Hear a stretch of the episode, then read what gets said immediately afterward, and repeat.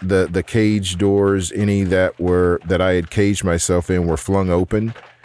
There's nothing like it when someone says, you know, be you, do you. And then you're like, wait, really? I'm talking to Drew Lanham in his home office in South Carolina. It's raining and we can hear the rain falling on this tin roof. Recently, Drew won the prestigious MacArthur Genius Grant. It's $800,000 paid out over five years with no strings attached. It's only given to highly creative people to help them with their future creative work in anything like art, music, literature, math, or even science. The foundation just selects you because you're a rock star. Some of the past winners include Cormac McCarthy, Ta-Nehisi Coates, Lin Manuel Miranda, and even N.K. Jemisin. And like everyone on that list, Drew is a creative powerhouse, and his primary area of expertise is birds. Just this very sweet, lilting song, this.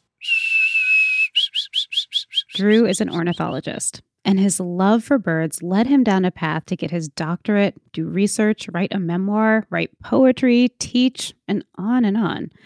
But what's hard to believe about this award winning scientist is that he almost didn't study birds at all.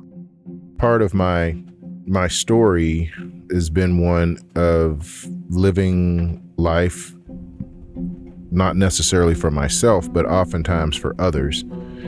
Here I was a black kid good at math and science. The algorithm was if black and good at math and science, then engineer. I, I, I felt choiceless.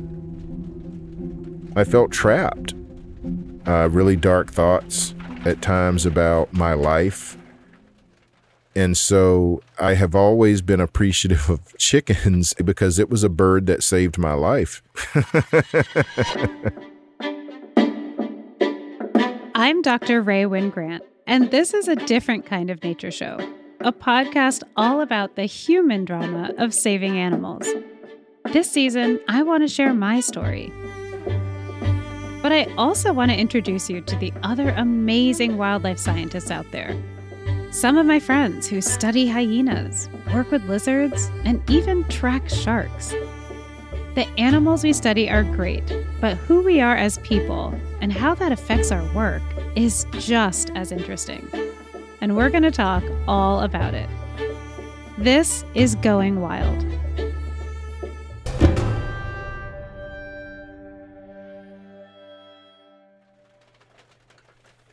As the rain falls in South Carolina, Drew tells me all about how his job as an ornithologist is to save birds. He wants to understand why they're declining and try and stop that decline. And the whole story begins when Drew was a little boy. It starts in Edgefield, South Carolina, on a family farm, land that had been in my family probably since the early 1900s. Drew grew up on a couple hundred acres full of forests, fields, creeks, and springs, and he was surrounded by wildlife like foxes, field mice, hawks, and wrens. Now, if you know me, you know I was raised as a city girl. So, you know, I saw pigeons and heard construction noises. But Drew heard prairie warblers and drank water from a spring. And some of the little things that I took for granted in the city, you know, like fast food, well, Drew had a different experience. If we wanted french fries, what would happen was my sister and I would go to the garden and we would dig some potatoes, right, out of the ground, wash them, scrub them, peel them, and then she'd slice them and fry them in a cast iron pan on the stove. You know, and that's a process of what, maybe, I don't know, an hour, that was fast food. Magically, soil and sun and water have turned those potato slips, as we call them, into potatoes. And it was like magic, but it was it was magic that you could explain. Um, and then it was magic you could eat. Occasionally, my father would kill a rabbit, and we knew that our meat had lived. Most of the fish we ate came out of the creek. So our catch and release was always in a pan of hot grease. Growing up on his family's land, Drew was just a boy, free to be himself. And of all the things on his land, it was birds that truly captured his heart. I was in love with songbirds and soaring hawks. I can remember when I would be in the back seat of our parents' car driving along, my sister Julia showed me how to take a mirror when we were sitting by the window, and you could take that mirror, right, and angle it so that as you drove, all you would see was sky and the trees. And it was like flying.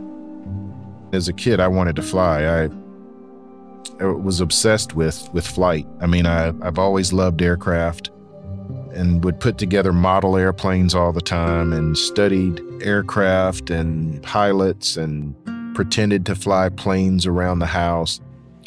So birds could do that without mirrors or tricks. You know, they could just pick themselves up at a whim and fly. Drew's parents were scientists. He would go through the encyclopedias on their shelf and learn about all different types of birds. He loved watching birds and listening to birds and learning about birds. So it makes sense that Drew thought about studying zoology or ornithology for school. But his parents had other plans for him. One of the things that my grandmother instilled in me from earliest youth was to obey my mother and my father. I mean, biblically, that's supposed to mean a longer life. At that time, there was a growing emphasis in education on STEM, which stands for science, technology, engineering, and math. And Drew's parents saw an opportunity for him there, so they pushed him to be an engineer. And like his grandmother had taught him, he obeyed and ended up going to a couple of engineering camps in high school. You got to drop eggs off of buildings and uh, and build bridges. I mean, that very sexy part of engineering where you're designing stuff and building it and you're testing it. Drew even got a paid engineering internship while in high school. And the money was good, but then it, it wasn't what was at my heart. It was, again, what others had sort of set forth for me in this sort of expectation. And here I was, a black kid, good at math and science. The algorithm was if black and good at math and science, then engineer. And then there was yet another turning point in Drew's path that pushed him further away from birds. Drew learned he was in the running for the prestigious DuPont Scholarship Award, a scholarship that would give him a full ride to any program in the U.S. as long as he studied engineering. And on top of it, it guaranteed employment with the DuPont Corporation beyond that. So when you're presented with that kind of thing, that kind of offer, it's one of those things that you can't refuse. Or at least that's what everybody tells you. I was hoping, I probably prayed that I wouldn't get it because I did not want to be an engineer. I could not see myself as an engineer.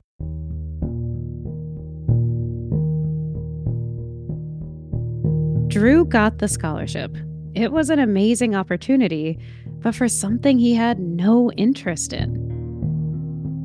And I made sort of a last minute decision on Clemson University. And so I was in engineering for three and a half years. I was doing okay, but just getting by. But I wasn't dropping eggs off of buildings and I wasn't building bridges. It was doing um, this really important, but but now to me, kind of uh, really against my my principle of thinking. I was working at a nuclear weapons facility. This engineering path Drew was on was so far from studying birds. And he had well meaning people in his life telling him that once he was successful, he could still study birds on the side. But Drew wanted birds at the center. And so every day I would go in, I would look, I'd have this big calendar and I would mark the day off. I couldn't wait to mark an X through every day.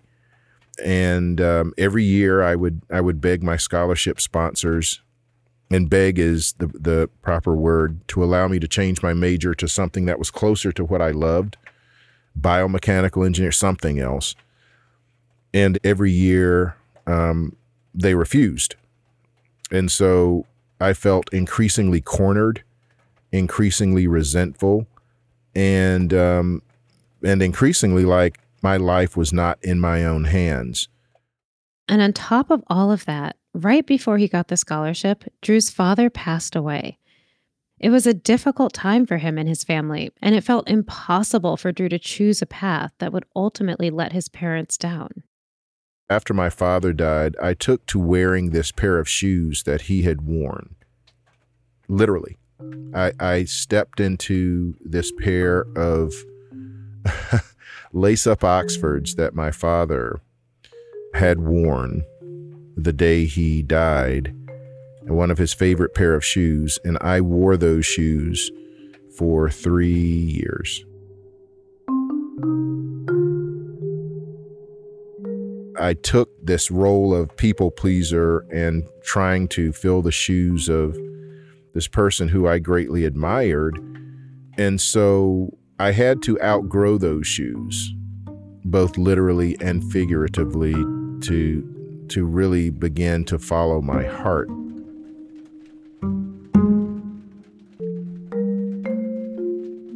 And one day, something happened where Drew realized he couldn't deny his heart any longer. He went home, back to the Lanham land where he grew up on, back to his father's land. I wasn't well mentally at the time either, you know, um, uh, in and out of of depression and uh, really dark thoughts at times about my life Drew's father had died without a will, and the land was divided amongst his father's siblings. Much of it had been clear cut for timber, and in some ways it was destroyed. But while Drew was there, walking in that once familiar land where he used to roam wild and free, he heard something. And there was this this one bird, this prairie warbler, little yellow bird with black markings. But this little bird, you know, um, three and a half, four inch long bird, was singing from a sapling in the middle of this clear cut where the land had been ravaged. And I remember hearing that bird sing. I remember stopping as I was leaving, and this bird was singing, and it it, it lit a different fire in me. I, I knew that I had to find my way back to that bird and to other birds.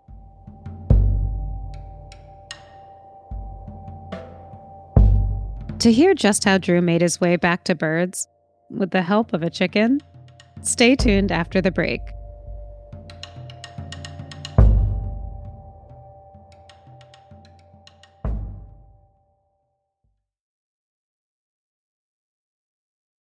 After that moment back on his family's land, being captivated by the prairie warbler, Drew had a new sense of clarity. He decided engineering was not for him. He went back to Clemson and immediately quit his major. He was not going to be an engineer. I lost the scholarship immediately. Drew didn't have the money to pay for school, so he made a desperate last ditch attempt to be with the birds. I knew that if if I went into the military, they would pay for school. And so I went to the recruiter's office and at the time there was this movie called Top Gun.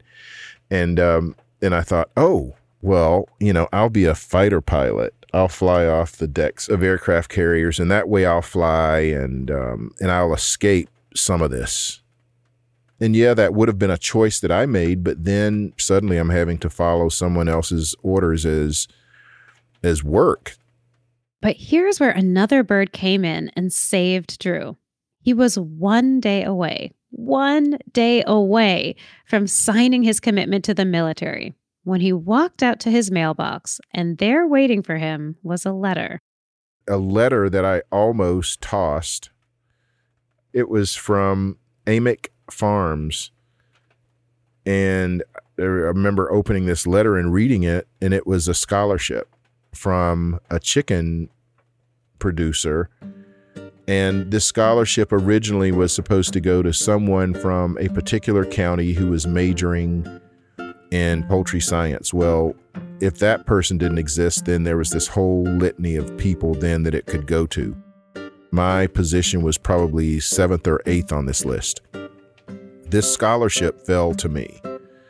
And so I, I have always been appreciative of chickens in this way because it was a bird that saved my life.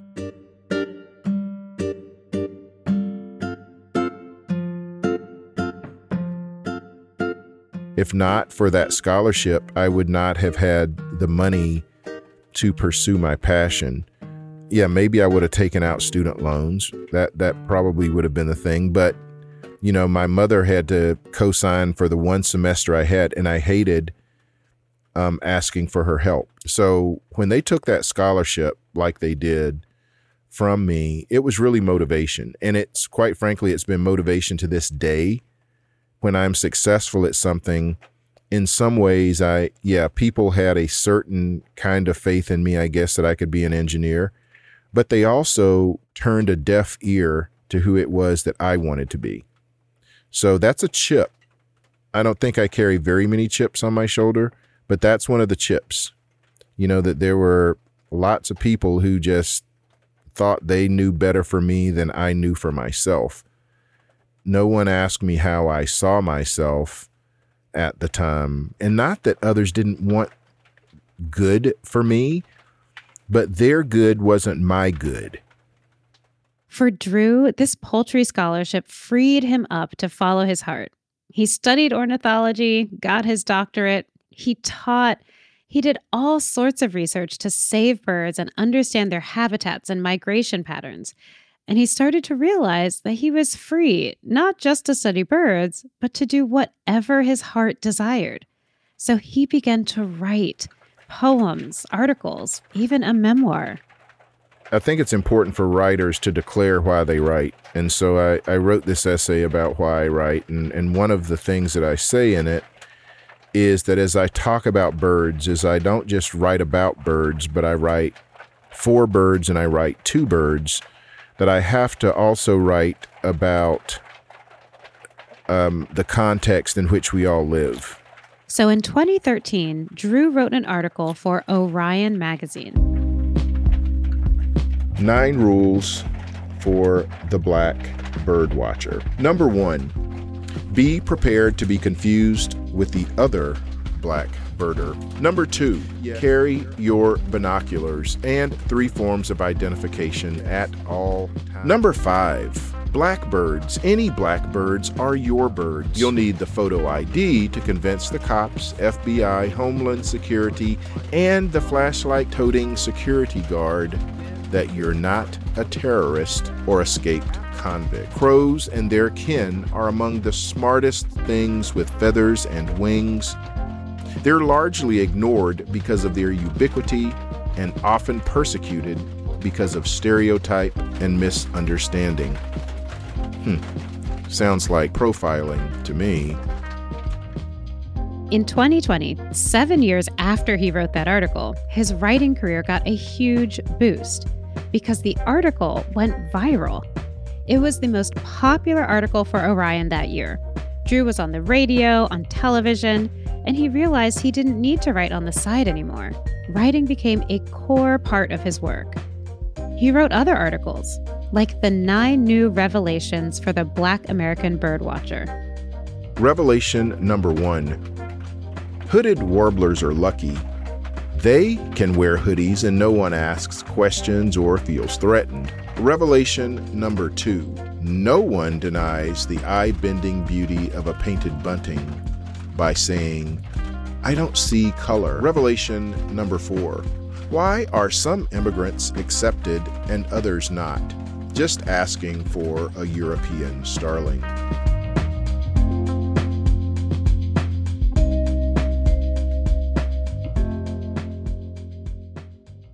And now, Drew has yet another reason to believe that he chose the right path.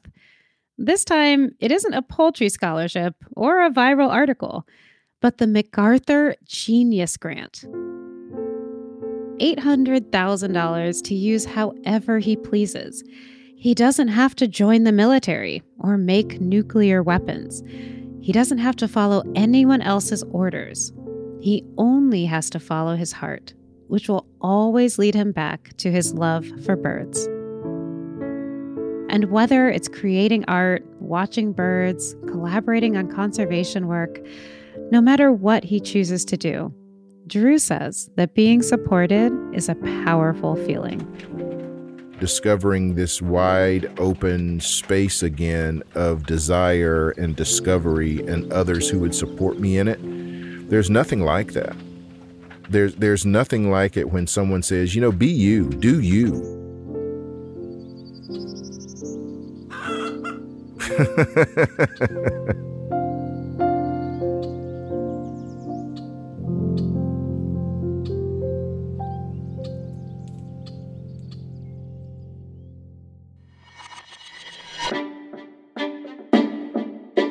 You just listened to Going Wild with Dr. Rae Wynn-Grant.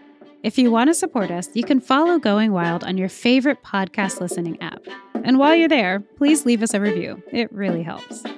You can also get updates and bonus content by following me, Dr. Rae Wynn-Grant, and PBS Nature on Instagram, TikTok, Twitter, and Facebook. You can find more information on all of our guests this season on each episode's show notes. And you can catch new episodes of Nature Wednesdays at 8, 7 Central on PBS, pbs.org slash nature, and the PBS video app. This episode of Going Wild was hosted by me, Dr. Rae Wynn-Grant. Production by Jacob Lewis, Caroline Hade Danielle Broza, Nathan Toby, and Great Feelings Studios. Editing by Rachel Aronoff, sound design by Carriette Harmon. Danielle Broza is the digital lead, and Fred Kaufman is the executive producer for Nature. Art for this podcast was created by Ariana Bowlers and Karen Brazell. Special thanks to Amanda Schmidt, Blanche Robertson, Jane Lisi, Chelsea Satkamp, and Karen Ho. Going Wild is a new podcast by PBS Nature. Nature is an award winning series created by the WNET Group and made possible by all of you. Funding for this podcast was provided by grants from the Anderson Family Fund, the Corporation for Public Broadcasting, and PBS.